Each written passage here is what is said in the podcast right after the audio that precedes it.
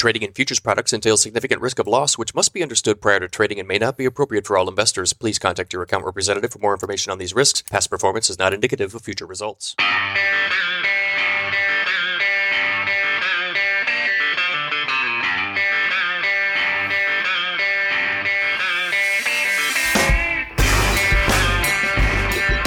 If you like grain markets and other stuff, you've come to the right place. Welcome to the Grain Markets and Other Stuff podcast. Here's your host, Joe Vaclavik. Hey, everybody, welcome back to the Grain Markets and Other Stuff podcast. Thank you for joining me. It is Monday, September 14th. Hope you had a nice weekend. Thank you for tuning in. Thank you for listening. Thank you for subscribing. Remember, if you have not already subscribed to the Grain Markets and Other Stuff podcast, go on Apple or Google or Spotify, whichever podcast app you use, hit that subscribe button. You will be made aware when new content is available. This is my first episode that will be on YouTube, and I will be a lot more active on YouTube from here on out. So, um, if uh, that's where you prefer to uh, listen to your podcasts or or watch videos, uh, a lot of this stuff is going to be available there too. I'm not sure if I'm going to do the daily uh, morning update on YouTube yet. I haven't figured that out. This is kind of a, a work in progress. I'm just going to uh, kind of roll with the punches here and see how it goes. But uh, in any case, we've got decent looking markets here on Monday morning. December corn futures are down a half cent as I speak here at midday, 368. but we had a real nice close last week. November soybeans sitting right at ten dollars um, on the nose here, up four cents. That market continues to act incredibly well. Uh, wheat futures mostly higher. Nice higher trade in the cattle market as well. Had a few news items that I wanted to run through before I get into this options conversation today. Uh, the first one, I, I, wanted to just recap that USDA deal, and uh, and I want to tell you what I what I think people are thinking about this thing, about that report. So the first thought that I think is is pretty popular right now is that the yield numbers for corn and soybeans come down further. We saw this decline um, in corn; they went from 181.8, I think, down to 178.5. Uh, we saw a decline in soybeans; they went from 53.3 down to 51.9 for the U.S. national uh, yields.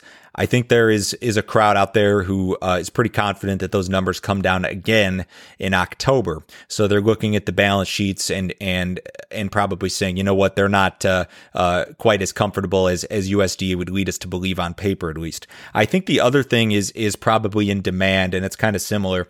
I think there is probably a crowd who believes that USDA is a little too light on some of these demand numbers. Uh, the fact that USDA did not raised their soybean yield number on Friday is kind of uh, interesting. You know, you see uh, these sales to China almost every day. It's like every day of the week we are selling beans to China, yet USDA left that number unchanged. And granted, it's a lofty projection. I understand it's a lofty projection, but I think there's a crowd out there who definitely believes that that number is is coming up. You could probably say the same about ethanol, except it's a little bit more uncertain. USDA lowered that that demand estimate via the ethanol industry for the new crop marketing year by 100 million bushels, and that's really tough to it's tough for me to to know either way because I don't know what happens with COVID. I don't know what happens with driving restrictions. I don't know what happens with this E15 thing that Trump's talking about over the weekend using existing E10 infrastructure. There's just a lot of unknowns there. I, I don't know when we're going to start driving like we used to, like pre-virus type levels. I, I don't know if that happens at all in this in this next marketing year. So they could be right or they could be very wrong one way or the other. Um, so I, there's two. You got to look at at the supply implications here. Maybe the crop comes down, maybe it doesn't. Uh, you got to look at the demand implications. Maybe that export number for beans in particular is wrong. Maybe even the corn one's still too light. But none of that is is a certainty by any means. Um, Brazil, we're going to start hearing a lot more about Brazil as soybean planting gets started. Uh, the prospect for for a record crop, uh, it, it's a guarantee that they plant record acres. They're making so much money growing beans down there. Uh, there will be record acres. There's no doubt about that. It's a question of weather. Um, does the weather cooperate? Do you have a normalish growing season? Is the weather good enough to support um, a, a, trend crop or a better than trend crop. And it, it, doesn't even need to be better than trend in terms of yields to be a record given the big acreage push. So there, there's a lot going on here, but grand scheme of things, you know, we've got multi month highs in the corn market, multi month highs in the soybean market. Um, uh, really nice action in the row crop markets, especially. My episode today is called Time for Options question mark and I have done options episodes in the past. I've done at least a couple of them. And in the first episode, uh, or in these previous episode episodes, I discussed some ways to hedge production using options. I gave you a couple of sim- simple ideas, uh, w- ways that I like to use options to hedge production. what I also told you is that there, in general, is a time and place for options.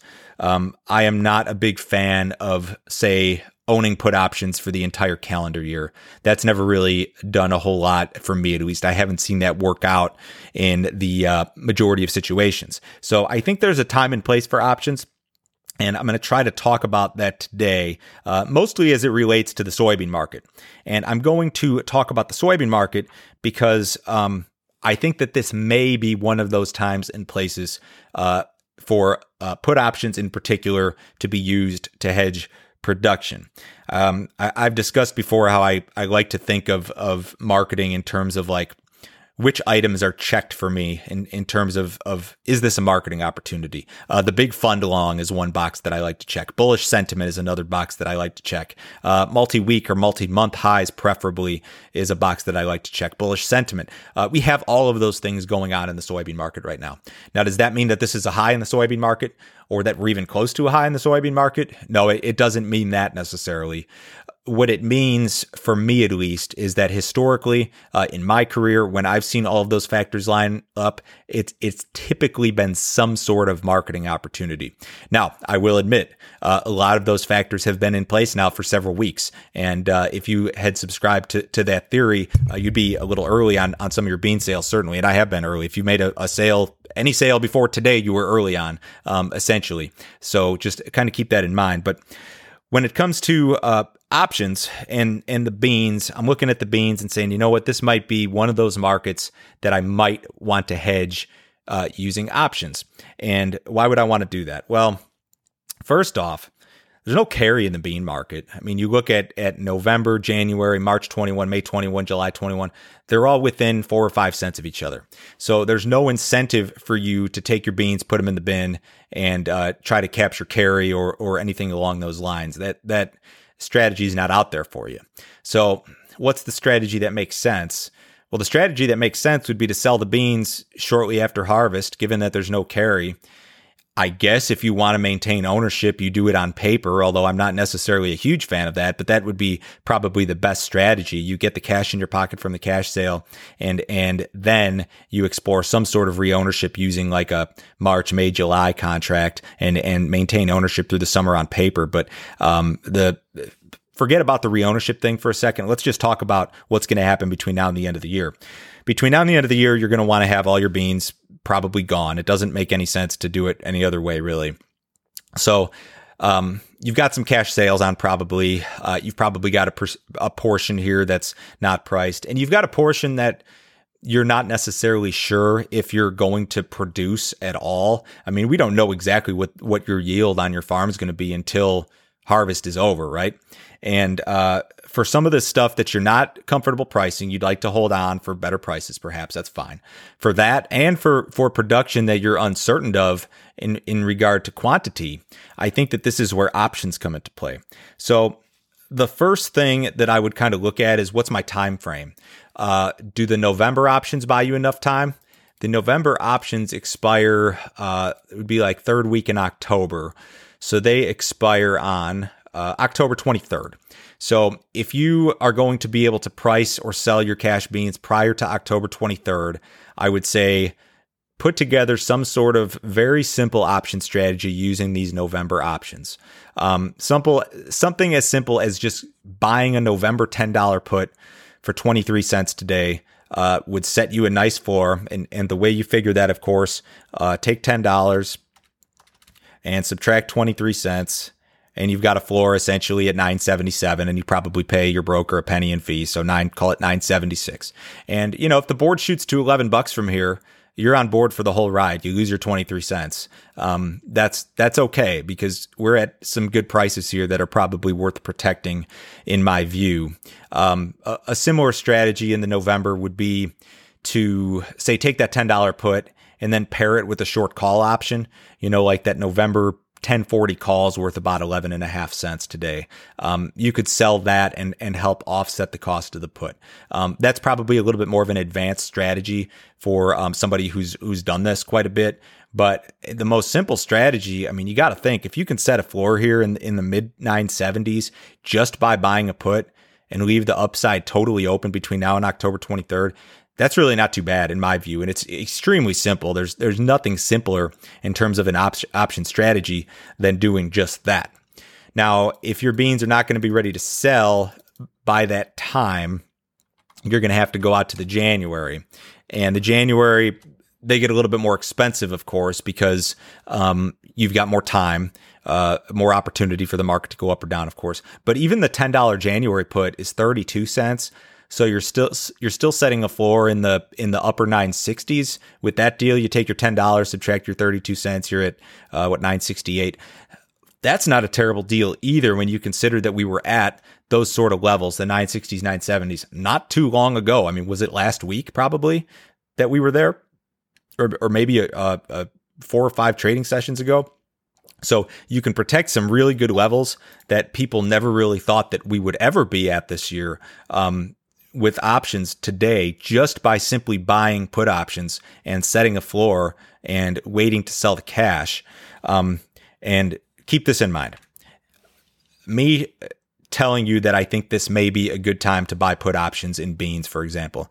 That doesn't mean that I'm bearish the market. It doesn't mean that I think the market's going down or I have some gut feeling about what the market's going to do.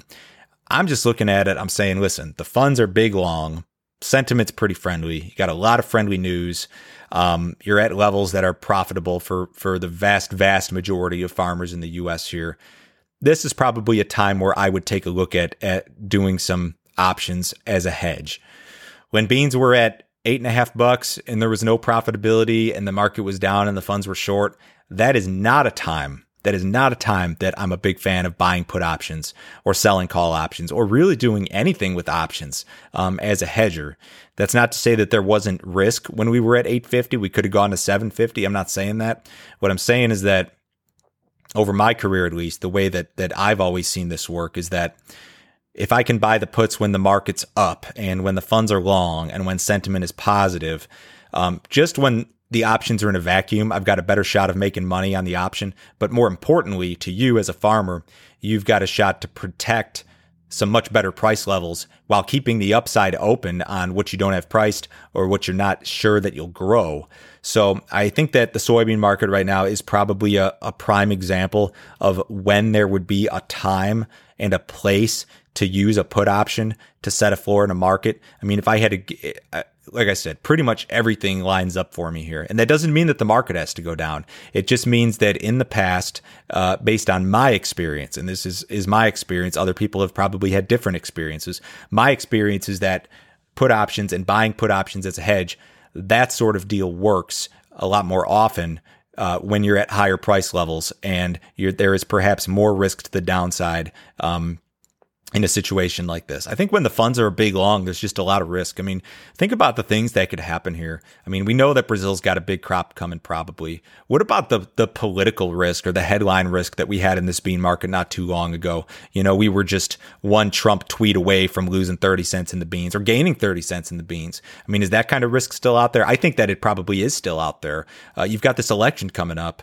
I have no idea what what a Biden win means or what a Trump win means when it comes to these markets, when it comes to China relations. I mean, some people could tell you that they think they know, but I don't know that anybody really knows. I don't know how Trump handles a second term. Does he handle it the same way that he handled the first term? I don't know what Biden's plan is at all, really. Um, so there's a lot of risk here when you look out the next two, three months. I mean, Brazil getting this big crop and the election. I mean, the China thing. I mean, the outside markets are their own kind of ball of wax right now. The currency market's lots of volatility there. So I guess what I'm trying to tell you is I'm looking at this bean market and I'm thinking that it may be a good time here, if ever, if there was ever a good time to use some options to to manage risk basically. And and they can get a lot more complicated than just the plain put option strategies that I described for November and for January. But it doesn't need to be any more complicated than that, in my opinion. Um, you can get into to buying puts and then selling calls or more intricate type spreads. But given these levels, I mean, spot month beans at ten dollars um, when you're going to get into harvest very very soon if you haven't already. Um, this looks fairly attractive to me. Hope this episode was useful to you. Um, I hope the YouTube channel gains some traction here. This will be an interesting thing. This is an experiment. I've never done this before. I've never done a podcast before up until January. So um, this this will be an experiment to see if it works out. But uh, certainly check that out um, if you're not big on podcast apps. Everyone have um, a great week. I'll be back later in the week. Uh, we'll catch you later.